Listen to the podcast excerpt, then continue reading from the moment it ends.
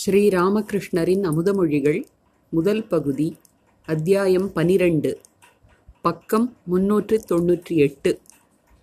ஞாயிறு, ஜூலை இருபத்தி இரண்டு, ஆயிரத்தி எண்ணூற்றி எண்பத்தி மூன்று. பிற்பகல் இரண்டு மணி. தக்ஷினேஸ்வரத்தில் குருதேவரின் அறை. விடுமுறை நாளாதலால் குருதேவரை தரிசிக்க பக்தர்கள் அதிகமாக வந்திருந்தனர். மற்ற நாட்களில் பொதுவாக அவர்களால் வர முடிவதில்லை. அதர், ராக்கால், மா முதலியோர் பிற்பகல் இரண்டு மணி அளவில் ஒரு வாடகை வண்டியில் காளிக்கோயிலுக்கு வந்து சேர்ந்தனர். பகல் உணவிற்கு பிறகு குருதேவர் சிறிது ஓய்வெடுத்தார். அறையில் மணிமல்லிக் முதலிய பக்தர்கள் இருந்தனர். குருதேவரின் அறை சுவர்களில் படங்கள் மாட்டப்பட்டிருந்தன. அவற்றுள் ஒன்று, தண்ணீரில் மூழ்கிக் கொண்டிருக்கும் பீட்டரை இயேசுநாதர் கை கொடுத்து தூக்கி காப்பாற்றும் படம். புத்தரின் ஒரு சிறிய கற்சிலையும் அங்கே இருந்தது. குருதேவர் கட்டிலில் வடக்கு நோக்கி அமர்ந்திருந்தார். பக்தர்கள் சிலர் பாயிலும் சிலர் தரையிலும் தடுக்குகளிலும் உட்கார்ந்திருந்தனர். மகாபுருஷரும் ஆனந்த மூர்த்தியுமான குருதேவரின் மீதே அனைவரின் பார்வையும் பதிந்திருந்தது. மழைக்காலம் ஆகையால் புனித கங்கை வெள்ளப்பெருக்கெடுத்து தெற்கு நோக்கி விரைந்து பாய்ந்தோடிக் கொண்டிருந்தாள். கடலைச் சேர்வதற்குத்தான் அவளிடம் என்ன ஒரு பரபரப்பு! ஓடும் வழியில் இந்த மகாபுருஷருடைய தியான அறையை பார்த்ததும் ஒரே ஒரு முறை தொட்டு வணங்கிவிட்டு ஓடிக்கொண்டிருந்தாள். மணிமல்லிக் அறுபது அறுபத்தைந்து வயதுடையவர், புராதன பிரம்மசமாஜ பக்தர். சில நாட்களுக்கு முன்பு அவர் காசிக்கு போயிருந்தார். குருதேவரின் தரிசனத்திற்காக வந்திருந்தார். காசி பற்றி அவர் குருதேவரிடம் சொல்லிக் கொண்டிருந்தார். மணிமல்லிக், வேறொரு சாதுவையும் கண்டேன். புலன்களை அடக்காவிட்டால் ஒன்றும் நடக்காது. வெறுமனே கடவுளே கடவுளே என்று சொல்வதால் என்ன பயன் என்று அவர் கூறினார். ஸ்ரீராமகிருஷ்ணர், இவர்களுடைய கருத்து என்ன தெரியுமா? முதலில் சாதனை செய்ய வேண்டும். சமம், தமம், திதிக்ஷை எல்லாம் பழக வேண்டும். இவர்கள் நிர்வாண நிலையை அடைய முயல்கின்றனர். இவர்கள் வேதாந்தவாதிகள். பிரம்ம சத்தியம், ஜகத் மித்யை என்று எப்போதும் ஆராய்ச்சியில் ஈடுபடுகிறார்கள். இது கடினமான வழி. உலகம் உண்மையல்ல என்றால் நீயும் உண்மையல்ல. இவ்வாறு சொல்பவனும் உண்மையல்ல. அவனுடைய வார்த்தைகளும் கனவு போன்றவை. இவையெல்லாம் சாதாரண மனத்திற்கு எட்டாத விஷயங்கள். எப்படி தெரியுமா? கற்பூரத்தை கொளுத்தினால் எதுவும் மிஞ்சுவதில்லை. கட்டையை எரித்தால் சாம்பலாவது மிஞ்சும். இறுதியில் ஆராய்ச்சியின் முடிவில் சமாதி நிலை ஏற்படுகிறது. அந்த நிலையில் நான், நீ, உலகம் என்று எது பற்றிய எண்ணமும் இல்லை. பத்மலோச்சனர் பெரிய அறிஞர். நான் அம்மா அம்மா என்று அரற்றிக் கொண்டிருப்பேன். என்னிடம் அவர் மிகுந்த மதிப்பு வைத்திருந்தார். அவர் பர்த்வான் அரசவை பண்டிதராக இருந்தார். கல்கத்தாவிற்கு வந்தபோது காமார்ஹாட்டிக்கு பக்கத்தில் உள்ள தோட்ட வீட்டில் தங்கியிருந்தார். அவரை பார்க்க எனக்கு ஆவல் உண்டாயிற்று. அவரிடம் அகங்காரம் இருக்கிறதா என்பதை அறிவதற்காக ஹிருதயனை அனுப்பியிருந்தேன். அவரிடம் அகங்காரம் இல்லை என்பதை தெரிந்து கொண்டேன். நாங்கள் சந்தித்தோம். இவ்வளவு பெரிய பண்டிதராகவும் அறிஞராகவும் இருந்தும் ராம்பிரசாதரின் பாடல்களை நான் பாடக் கேட்டதும் கண்ணீர் விட்டு அழுதார். நான் அவருடன் பேசும்போது அடைந்த மகிழ்ச்சியை வேறு யாரிடமும் பெற்றதில்லை. அவர் என்னிடம், பக்தர்களோடு கூடியிருக்க வேண்டும் என்ற ஆசையை விட்டுவிடுங்கள். இல்லாவிட்டால் பலவகையான மக்கள் வந்து உங்களை கீழே இழுத்து விடுவார்கள் என்று சொன்னார். வைஷ்ணவசரணின் குருவான உற்சவானந்தருக்கும் இவருக்கும் கடிதம் மூலம் வாதம் ஒன்று நடந்தது. நாங்கள் இருவரும் பேசிக்கொண்டிருந்த போது அதை பற்றி ஒரு சுவையான நிகழ்ச்சியை என்னிடம் கூறினார். ஒரு சபையில் சிவன் பெரியவரா பிரம்மா பெரியவரா என்பது பற்றி பெரிய விவாதம் நடந்தது. கடைசியில் பண்டிதர்கள் அனைவரும் பத்மலோச்சனரிடம் கேட்டனர், அதற்கு அவர் தமக்கே உரிய வெள்ளை உள்ளத்துடன், எனது முன்னோருள் பதினான்கு தலைமுறையினர் யாரும் சிவனையும் பார்த்ததில்லை, பிரம்மாவையும் பார்த்ததில்லை என்றாராம். காமினி காஞ்சன தியாகம் பற்றி நான் சொல்வதை கேட்ட அவர் என்னிடம் ஒரு நாள், ஏன் அவற்றை தியாகம் செய்கிறீர்கள்? இது பணம், அது களிமண் என்ற வேறுபாட்டு அறிவு அஞ்ஞானத்தில் இருந்தல்லவா பிறக்கிறது என்று கேட்டார். அதற்கு என்னால் பதில் சொல்ல முடியவில்லை. யாருக்கு தெரியும் ஐயா, பணம் காசெல்லாம் எனக்கு பிடிப்பதில்லை என்று கூறினேன். ஆணவம் பிடித்த பண்டிதர் ஒருவர் இருந்தார். ஆண்டவனுக்கு உருவம் உண்டு என்பதை அவர் ஒப்புக்கொள்ள மாட்டார். ஆனால் இறைவனின் செயலை யார் அறிவார்கள்? ஒரு நாள் எம்பெருமான் ஆத்யாசக்தியின் வடிவில் பண்டிதருக்கு காட்சியளித்தார். அந்த பண்டிதருக்கு நீண்ட நேரம் புற உணர்வே இல்லை. சற்று உணர்வு மீண்ட பிறகு கா கா அதாவது காளி காளி என்று மட்டும் என்று மட்டுமே அவரால் கூற முடிந்தது. ஒரு பக்தர், சுவாமி வித்யாசாகரை பார்த்தீர்களே, அவரை பற்றி என்ன நினைக்கிறீர்கள்? ஸ்ரீராமகிருஷ்ணர், வித்யாசாகரிடம் புலமை இருக்கிறது, தயை இருக்கிறது, ஆனால் அவருக்கு அகநோக்கு இல்லை. உள்ளே பொன் புதைந்து கிடக்கிறது. அது அவருக்கு தெரிந்திருக்குமானால் அவரது புறச் செயல்பாடுகள் குறைந்திருக்கும். இறுதியில் எல்லாமே அடியோடு நின்று போயிருக்கும். உள்ளே இதய நடுவில் இறைவன் இருக்கிறான் என்ற விஷயம் தெரிந்திருந்தால் அவரை தியானிப்பதிலேயே மனம் சென்றிருக்கும். பல காலம் பற்றின்றி வேலைகளை செய்த பிறகே சிலருக்கு வைராக்கியம் வருகிறது. மனம் இறைவனை நோக்கி திரும்புகிறது, அவருடன் ஒட்டி உறவாடுகிறது. வித்யாசாகர் செய்து வருபவை நல்ல காரியங்கள். தயை மிகவும் நல்லது. தயைக்கும் மாயைக்கும் அதிக வேறுபாடு உள்ளது. தயை நல்லது, மாயை நல்லதல்ல. மனைவி, மக்கள், சகோதரன், சகோதரி, தாய், தந்தை என்று உற்றார் உறவினரை நேசிப்பது மாயை. எல்லா உயிர்களையும் சமமாக நேசிப்பது தயை. மா தயையும் ஒரு தலையா? ஸ்ரீராமகிருஷ்ணர், அது மிக உயர்ந்த நிலை பற்றிய விஷயம். தயை சத்வகுணத்திலிருந்து பிறக்கிறது. சத்வகுணத்தினால் காத்தலும், இரஜோகுணத்தினால் படைத்தலும், தமோகுணத்தினால் அழித்தலும் நிகழ்கின்றன. ஆனால் சத்வம், ரஜஸ், தமஸ் ஆகிய மூன்று குணங்களையும் கடந்தது பிரம்மம். அது இயற்கைக்கு அப்பாற்பட்டது. பிடிபட்டு விடுவோம் என்ற பயத்தால் எப்படி திருடன் நேர்வழிகளில் செல்வதில்லையோ அதுபோல் இந்த குணங்களாலும் நேர்வழி எதிலும் செல்ல முடிவதில்லை. சத்வம், ரஜஸ், தமஸ் மூன்று குணங்களுமே திருடர்கள். ஒரு கதை சொல்கிறேன் கேள். ஒருவன் காட்டு வழியாக போய்க் கொண்டிருந்தான். அப்போது மூன்று திருடர்கள் வந்து அவனை பிடித்து அவனிடம் இருந்து எல்லாவற்றையும் பிடுங்கிக் கொண்டனர். அவர்களுள் ஒருவன், இவனை விட்டு வைப்பதால் என்ன லாபம் என்று சொல்லிவிட்டு வாளை ஓங்கியபடி வந்தான். அப்போது மற்றொருவன், வேண்டாம், இவனை கொல்வதால் என்ன பயன், கை கால்களை கட்டி இங்கேயே போட்டு விடுவோம் என்றான். அப்படியே அவனுடைய கை கால்களை கட்டி போட்டுவிட்டு போய்விட்டார்கள். சற்று நேரங்கழித்து அவர்களுள் ஒருவன் திரும்பி வந்து, ஐயோ பாவம், பலமாக அடிபட்டு விட்டதா, இதோ உன் கட்டுக்களை அவிழ்த்து விடுகிறேன் என்று கூறி கட்டுக்களை அவிழ்த்து விட்டான். பிறகு அவன், வா, உன்னை நெடுஞ்சாலை வரை கொண்டு போய் விடுகிறேன் என்று சொன்னான். நீண்ட நேரத்திற்கு பிறகு இருவரும் நெடுஞ்சாலைக்கு வந்து சேர்ந்தார்கள். அப்போது அந்த திருடன், இந்த பாதையிலேயே போ, அதோ உன் வீடு தெரிகிறது பார் என்றான். உடனே அந்த மனிதன் திருடனிடம், ஐயா, நீங்கள் எனக்கு பேருதவி செய்திருக்கிறீர்கள், நீங்களும் என்னுடன் வாருங்கள், என் வீட்டிற்கு வந்து போகலாம் என்றான். அதற்கு திருடன், அங்கே வர எனக்கு தகுதி இல்லை, போலீசுக்கு தெரிந்துவிடும் என்றான். உலக வாழ்க்கைதான் காடு.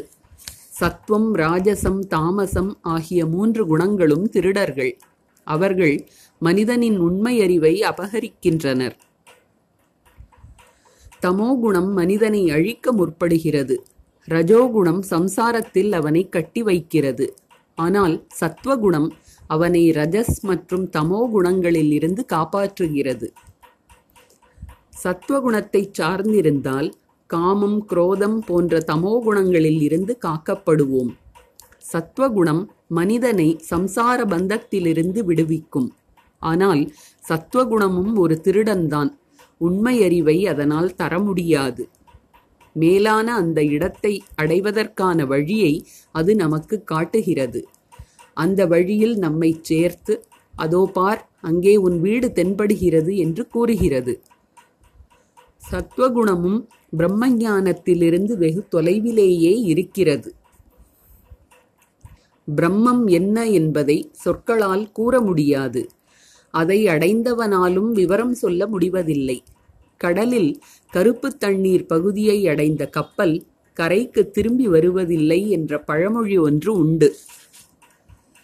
ஒரு சமயம் நான்கு நண்பர்கள் நடந்து சென்று கொண்டிருந்த போது வழியில் சுவரால் சூழப்பட்ட ஓரிடத்தை கண்டனர். சுவர் மிக உயரமாக இருந்தது. உள்ளே என்ன இருக்கிறது என்பதை பார்க்க அவர்களுக்கு மிகுந்த ஆர்வம் ஏற்பட்டது. ஒருவன் சுவரில் ஏறி உள்ளே எட்டி பார்த்தான். அங்கு கண்ட காட்சியினால் பிரமிப்புற்று பேசும் சக்தியை இழந்தவனாக ஹா ஹா என்று கூவியபடியே உள்ளே குதித்து விட்டான். அவன் எந்த விவரமும் சொல்லவில்லை. சுவரில் ஏறிய அனைவருமே ஹா ஹா ஹா ஹா என்று கூவிக்கொண்டே குதித்து விட்டனர் என்றால் விவரம் சொல்வது யார்? ஜடபரதர், தத்தாத்ரேயர் இவர்களும் தாங்கள் பெற்ற பிரம்ம தரிசனத்தை பற்றி எதுவும் கூற முடியவில்லை. பிரம்மஞானம் பெற்று சமாதி நிலை ஏற்பட்டால் பிறகு நான் இருப்பதில்லை.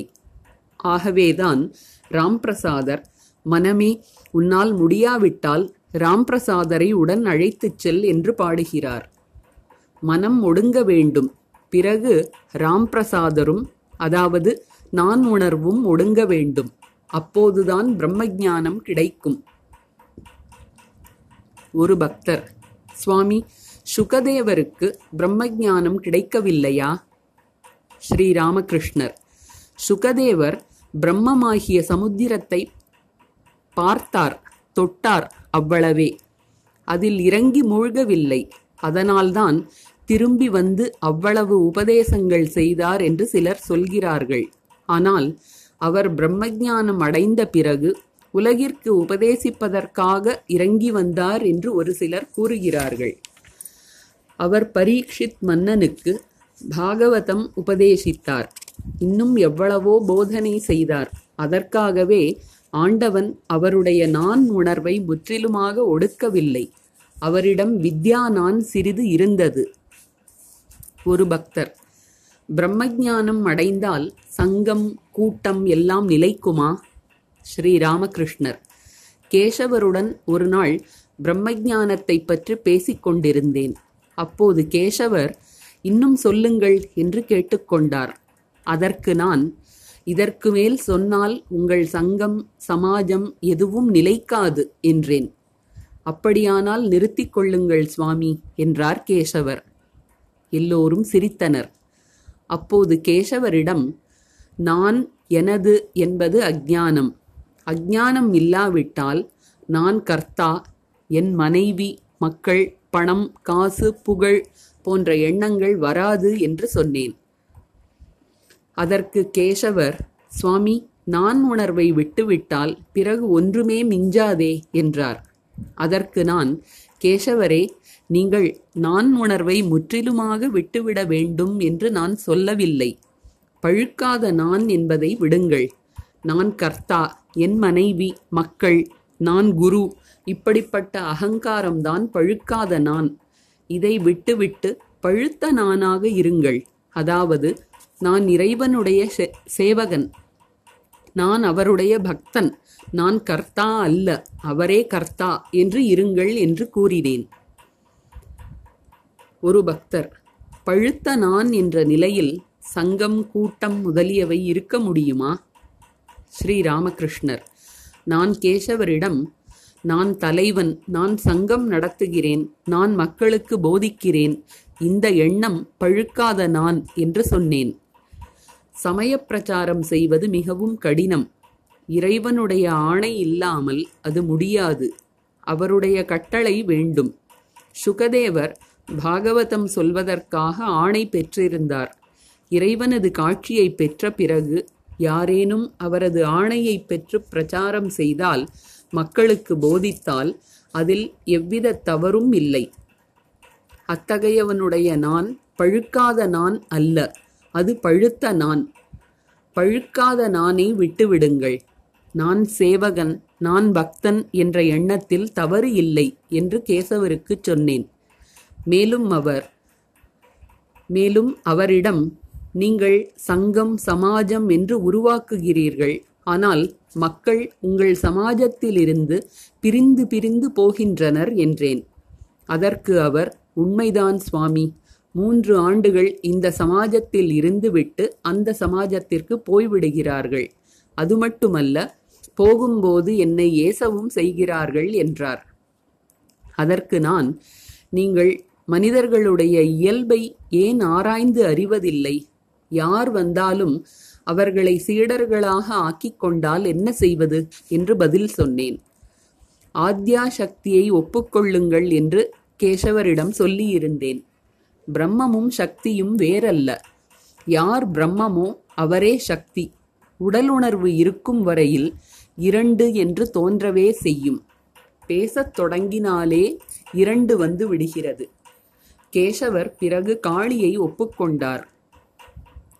ஒரு நாள் கேசவர் சீடர்களுடன் இங்கே வந்திருந்தார். உங்கள் லெக்சரை கேட்க விரும்புகிறேன் என்று அவரிடம் சொன்னேன். அவர் முற்றத்தில் அமர்ந்து லெக்சர் செய்தார். பிறகு கங்கை படித்துறையில் உட்கார்ந்து கொண்டு எங்களுக்குள் பல பேச்சுவார்த்தைகள் நடந்தன.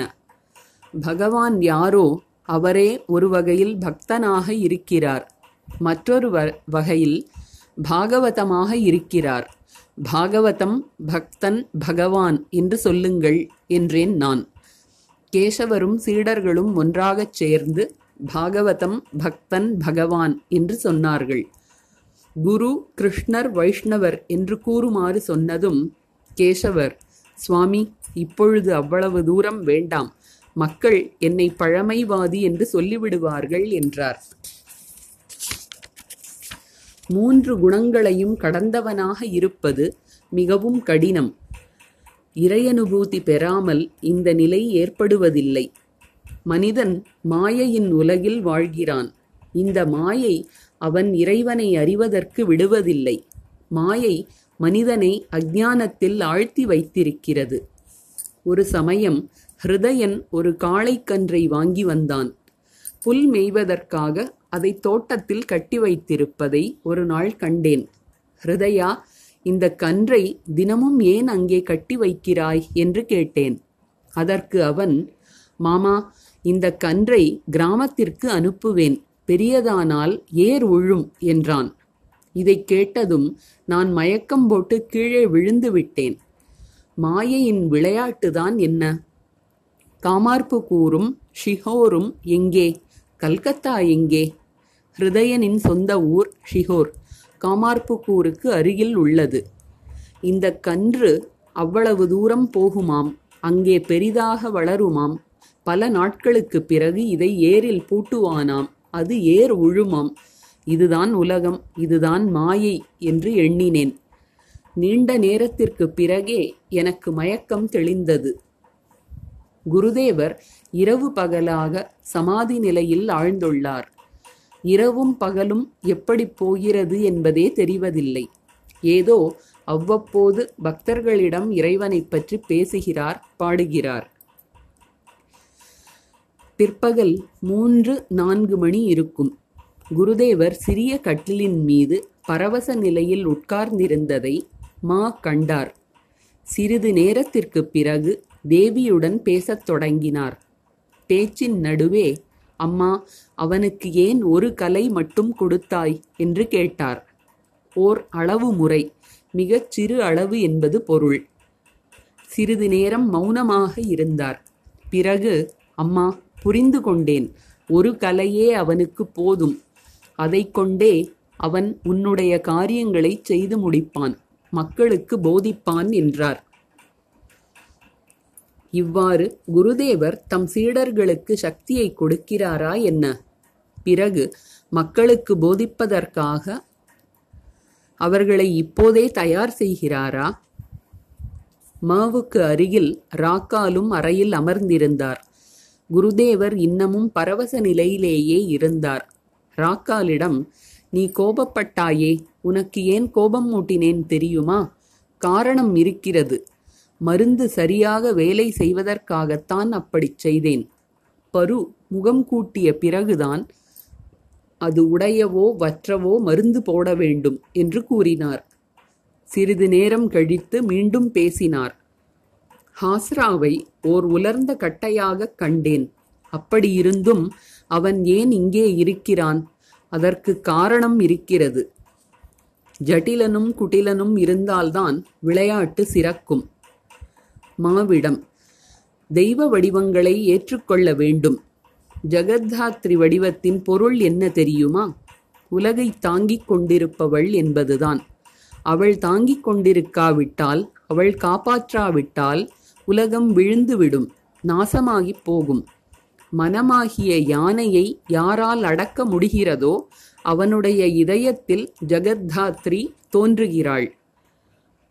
சிவந்த நிறத்தினளும் கால்மேல் காலிட்டு வீற்றிருப்பவளுமாக ஜகத்தாத்ரி சித்தரிக்கப்படுகிறாள். நவராத்திரி விழா கழிந்த அடுத்த மாதம் அமாவாசைக்கு அடுத்த ஒன்பதாம் நாள் ஜகத்தாத்ரி பூஜை வங்காளத்தில் சிறப்பாக கொண்டாடப்படுகிறது. ராக்கால், மனம் ஒரு மத யானை. ஸ்ரீராமகிருஷ்ணர், அதனால்தான் சிம்மவாகினியின் வாகனமான சிங்கம் யானையை அடக்கி வைத்திருக்கிறது. இரவு நெருங்கியது. கோயிலில் தீபாராதனை ஆரம்பமாயிற்று. சந்தியாவேளை குருதேவர் தமது அறையில் அமர்ந்தபடி தேவதேவியரின் திருநாமத்தை உச்சரித்துக் கொண்டிருந்தார். அறையில் தூபம் இடப்பட்டிருந்தது. குருதேவர் கூப்பிய கைகளுடன் சிறிய கட்டிலின் மீது உட்கார்ந்து தேவியை சிந்தித்துக் கொண்டிருந்தார். பெல்கேரியாவிலிருந்து கோவிந்த முகர்ஜியும் அவருடைய நண்பர்களும் வந்து அவரை வணங்கிவிட்டு தரையில் அமர்ந்திருந்தனர். மாவும் ராக்காலும் அங்கே இருந்தனர். அறைக்கு வெளியில் நிலவின் ஒளி எங்கும் பரவியிருந்தது. உலகம் அமைதியில் நிறைந்திருந்தது. அறையில் பக்தர்கள் மௌனமாக உட்கார்ந்து குருதேவரின் சாந்த திருவுருவை பார்த்து கொண்டிருந்தனர். அவர் பரவச நிலையில் இருந்தார். சிறிது நேரத்திற்கு பிறகு அந்த நிலையிலேயே பேசத் தொடங்கினார். ஸ்ரீராமகிருஷ்ணர், உங்களுக்கு சந்தேகங்கள் இருக்குமானால் எல்லாவற்றையும் கேளுங்கள், பதில் சொல்கிறேன். கோவிந்தரும் மற்ற பக்தர்களும் யோசிக்கத் தொடங்கினர். கோவிந்தர், காளி தேவி ஏன் இந்த உருவத்துடன் காணப்படுகிறாள்? ஸ்ரீராமகிருஷ்ணர், தொலைவு காரணமாகத்தான். அருகில் சென்றால் எந்த நிறமும் இல்லை. குளத்து தண்ணீர் தூரத்திலிருந்து பார்த்தால் கருப்பாக தெரிகிறது. அருகில் சென்று கையில் எடுத்து பார்த்தால் நிறமே இல்லை. தொலைவிலிருந்து ஆகாயம் நீல நிறமாக தோன்றுகிறது. அருகிலுள்ள ஆகாயத்தை பார், எந்த நிறமும் இல்லை. இறைவனை நெருங்குகின்ற அளவிற்கு அவருக்கு பெயரும் வடிவமும் இல்லை என்பது புரியும். அவரிலிருந்து சிறிது அகன்றால் மறுபடியும் புல் பூவின் நிறமுடைய என்ன அன்னை காளி. காளி புருஷனா பிரகிருதியா? ஒரு பக்தன் பூஜை செய்தான். அதை பார்க்க வந்த மற்றொருவன் தேவியின் கழுத்தில் பூணூலை கண்டான். உடனே அவன், தேவியின் கழுத்தில் பூணூலை போட்டிருக்கிறாயே என்று கேட்டான். அதற்கு பக்தன், தம்பி, நீ தேவியை பற்றி தெரிந்து கொண்டாய் போலிருக்கிறது. என்னால் இன்னமும் அறிந்து கொள்ள முடியவில்லை. அவள் புருஷனா பிரகிருதியா என்று நிச்சயமாக என்னால் இன்னும் அறிந்து கொள்ள முடியவில்லை. அதனால்தான் பூணூல் அணிவித்துள்ளேன் என்றான். யார் காளியோ அவளே பிரம்மம். உருவம் உள்ளவர் யாரோ அவரே உருவம் மற்றவர். யார் குணம் உடையவரோ அவரே குணம் மற்றவர். பிரம்மமே சக்தி, சக்தியே பிரம்மம். வேறுபாடு இல்லை. சச்சிதானந்த மயனும் சச்சிதானந்த மயியும். கோவிந்தர், யோகமாயை என்று ஏன் சொல்கிறார்கள்? ஸ்ரீராமகிருஷ்ணர், யோகமாயை என்பது புருஷன் பிரகிருதி ஆகிய இரண்டின் சேர்க்கை. நீ காண்பதெல்லாம் புருஷ பிரகிருதியின் சேர்க்கைதான். சிவ காளி வடிவத்தை பார். சிவன் மீது காளி நின்று கொண்டிருக்கிறாள். சிவன் சவம் போல் விழுந்து கிடக்கிறார். காளி சிவனை பார்த்து கொண்டிருக்கிறாள். இதெல்லாம் புருஷ பிரகிருதி சேர்க்கைதான். புருஷன் செயலற்றவன். அதனால்தான் சிவன் சவம் போல் கிடக்கிறார்.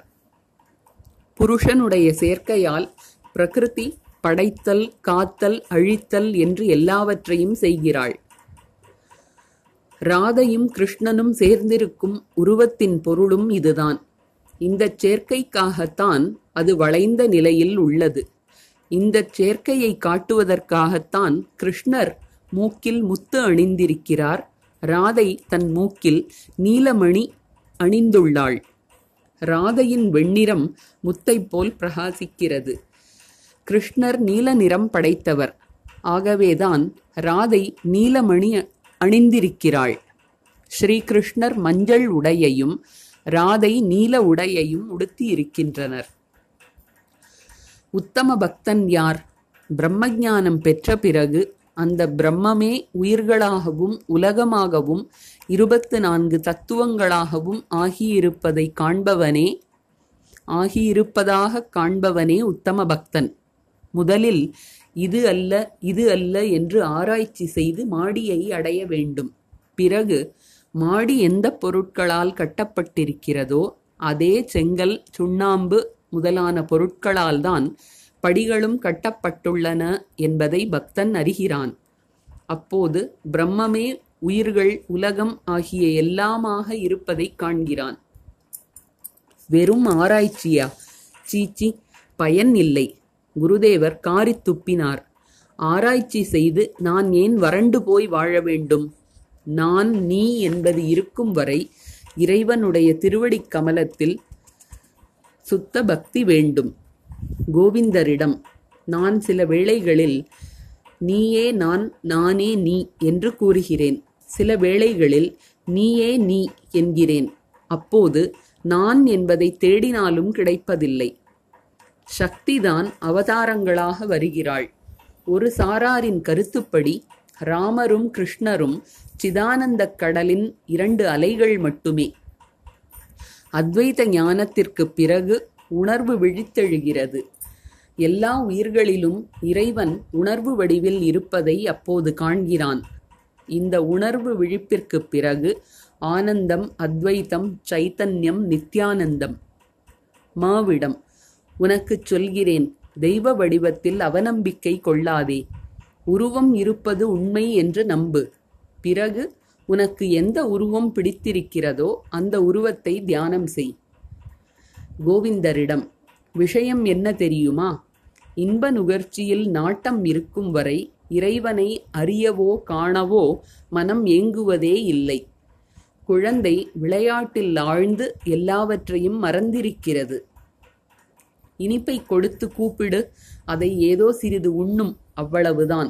ஆனால் விளையாட்டு பிடிக்காத போது, இனிப்பு பிடிக்காத போது அம்மாவிடம் போவேன் என்று சொல்லும். அதன் பிறகு இனிப்பு வேண்டியதில்லை. முன்பின் தெரியாத ஒருவன் வந்து வா, உன்னை அம்மாவிடம் அழைத்து போகிறேன் என்றால் அவனுடன் போகும். யார் இடுப்பில் தூக்கிச் செல்வானோ அவனுடன் தான் போகும். இன்ப நாட்டம் போய்விட்டால் இறைவனுக்காக மனம் ஏங்கி பரிதவிக்கும்.